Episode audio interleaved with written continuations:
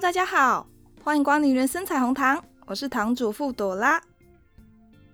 今天想要跟大家分享的主题是：你愿意花台币二十八万买一件虚拟洋装吗？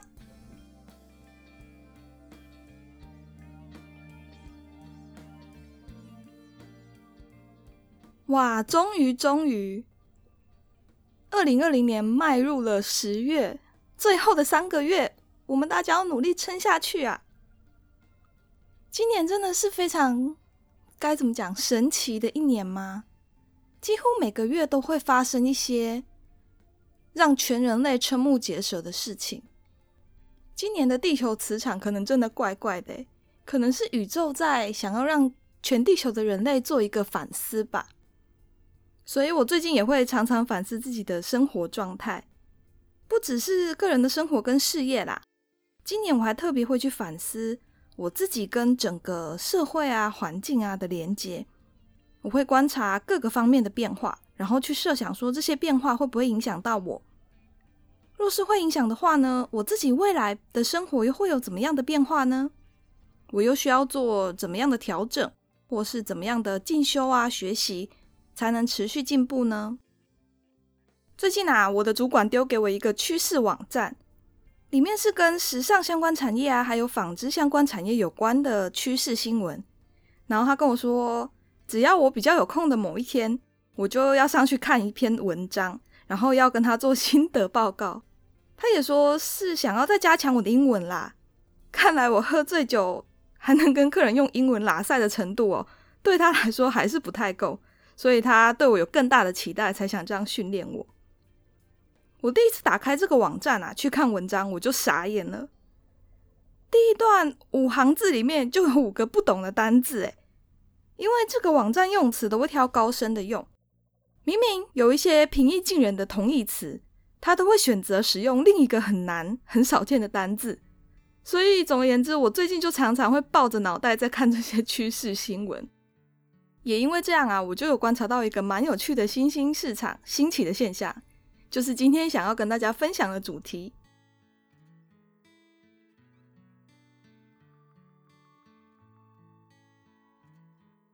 你愿意花台币二十八万买一件虚拟洋装吗？就是不存在实体哦，你付了二十八万，会有设计师把衣服合成到你的身上，成为一张动态图片。你是不是在想说，你在问什么鬼问题啊？谁会花二十八万干这种事呢？但这真的是实实在在发生的事情哦。虚拟的衣物啊，跟虚拟的奢侈品市场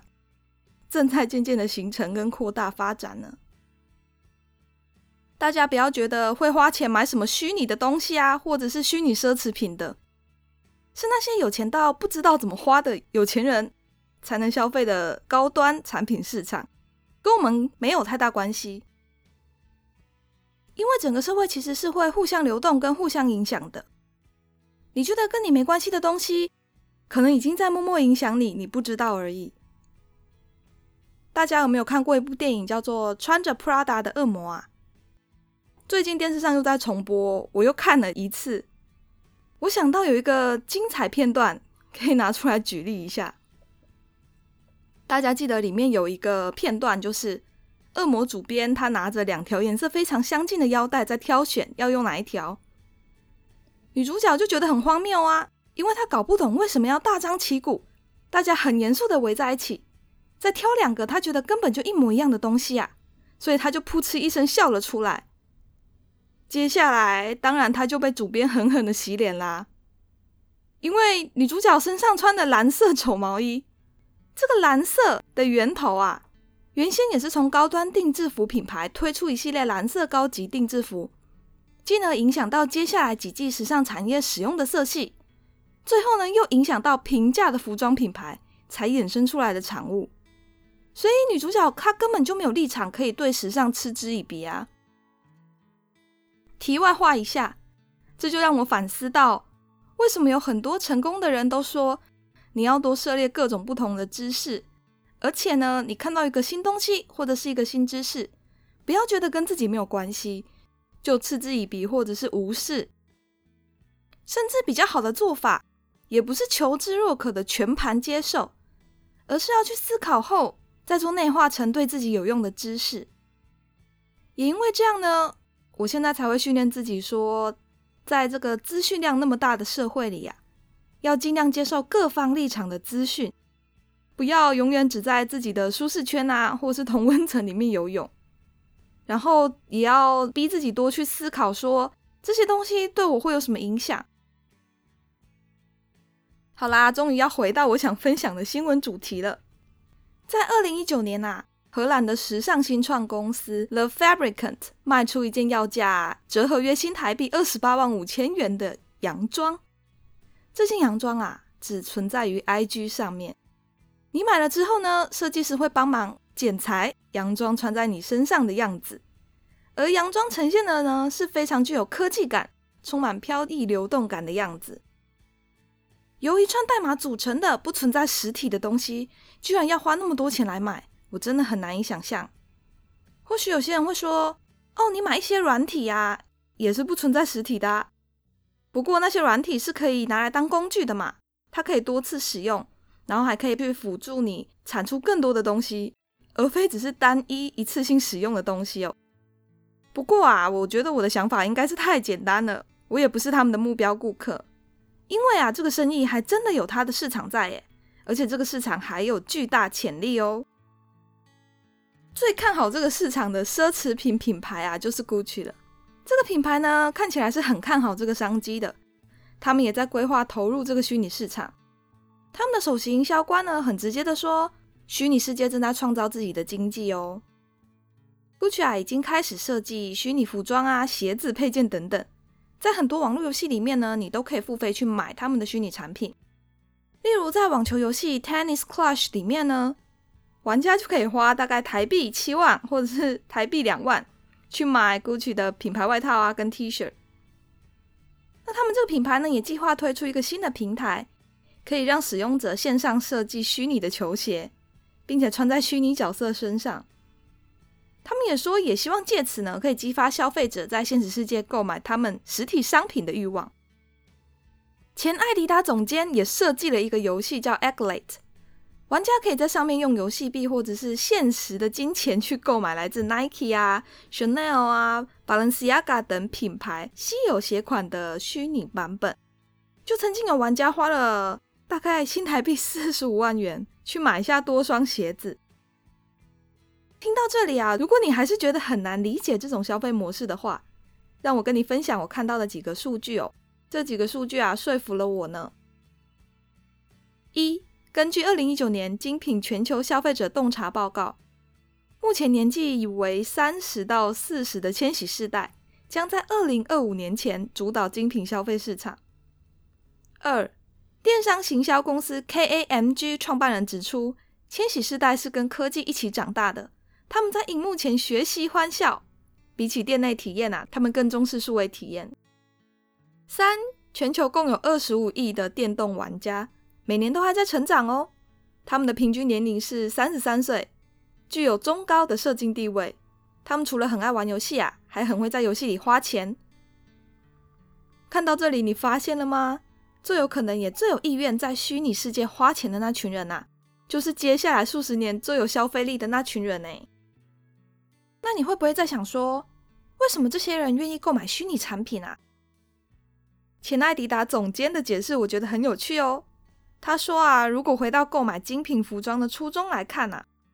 大家买这些东西都是为了展现自我或是社会地位，所以产品存在虚拟世界或者是真实世界并没有什么不同啊。若有的人会担心虚拟产品是可以无限次复制的，会不会变得不特别啊？这一点呢、啊，别担心，当然也是有被商人考虑过的。这些商品该如何维持稀缺性呢？事实上啊，真的可以哦。他们会被设定购买次数，例如一个品牌的虚拟服饰啊，可以被设定为被购买一百次。若是特别高端的服装啊，甚至可以被设定为只有三个人可以购买。那这就保有了高端消费者很重视的稀缺性，可以保有说。哦，这个产品全球只有三个人有，我就是其中一个的那一种优越感。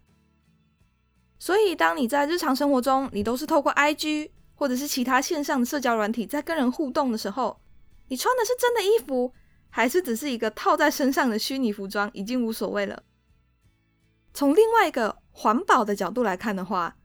这个新兴市场也是蛮受到一些注重环保的品牌或是机构注意哦。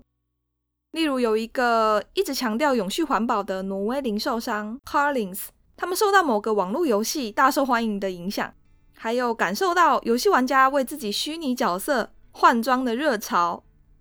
所以他们就开始在自己的网站上啊贩售虚拟时尚衣物，让消费者可以在照片上啊影像中穿上这些衣服，再分享到社群媒体上。虚拟衣物的要价呢不贵啦，大概台币三百六到一千元吧。因为虚拟的衣物不需要实体材料制作嘛，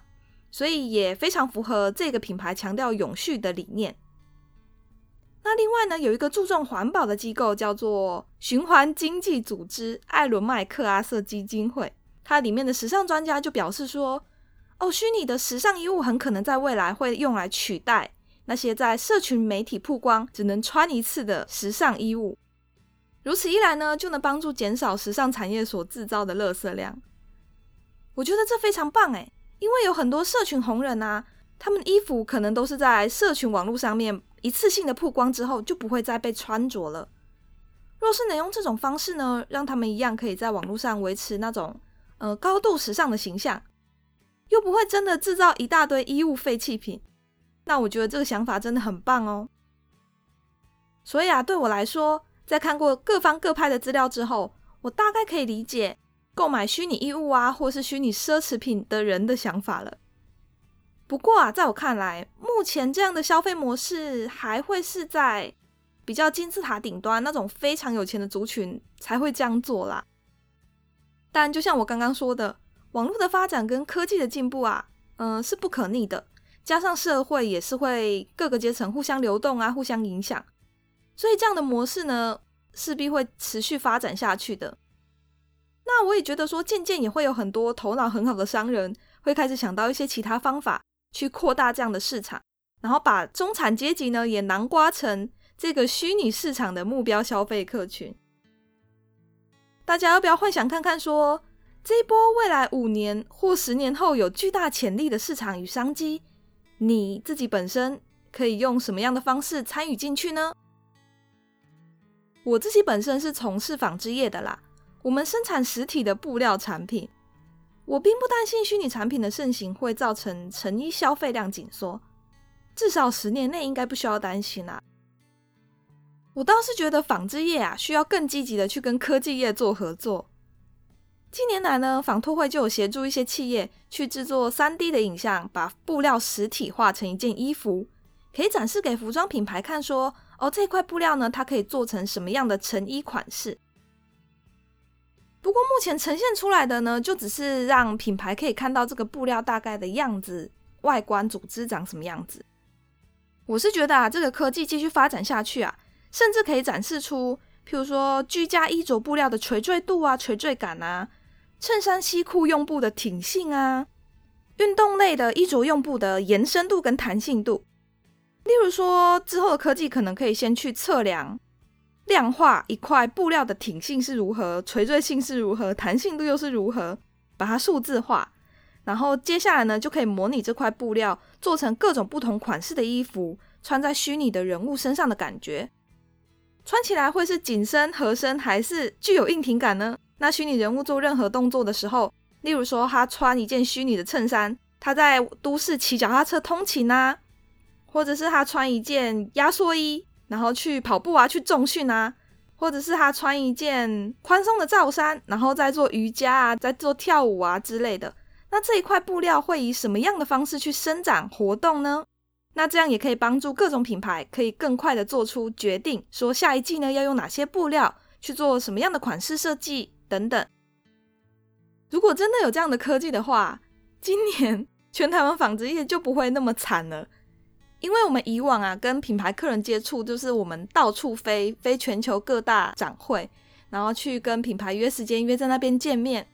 进行下一季的开发啊，或是讨论哪一些布他们会采用之类的。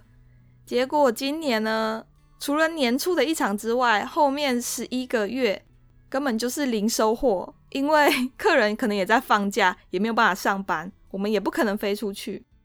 希望以后科技真的可以发展成这样子，让我们可以透过网络去模拟，将遇到不能见面的时候呢，至少还有一个备用方案。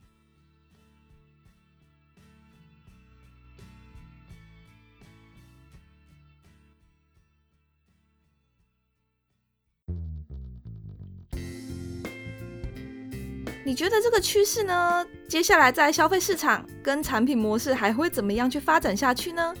会影响到你的生活或是你从事的产业吗？欢迎到人生彩虹糖的 IG 跟我分享哦。我觉得一定会有越来越多超乎想象的产品产生，就让我们拭目以待吧。今天就跟大家分享到这里喽，我们下次再见啦，拜拜。